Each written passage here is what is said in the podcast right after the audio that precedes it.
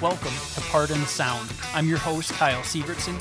I will be interviewing local and national artists to get an idea for why they create music. We'll be talking production, songwriting, and just general philosophy about what makes music great. It's my opinion that music is a reminder that it's okay to feel alright. Music is my life, music is what keeps us all together, and I think we can all relate in the fact that we love music.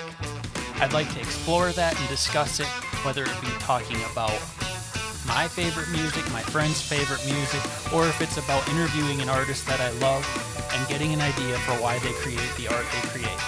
So join me in January when I'll be releasing an episode once every other week, one interview with an artist, and then a follow up where it's me and my good friend Whelan or another good friend discussing what we're listening to currently. I hope you'll come and you'll listen, and I hope you'll enjoy the content. This is Pardon the Sound. Now enjoy the musical stylings of Everest.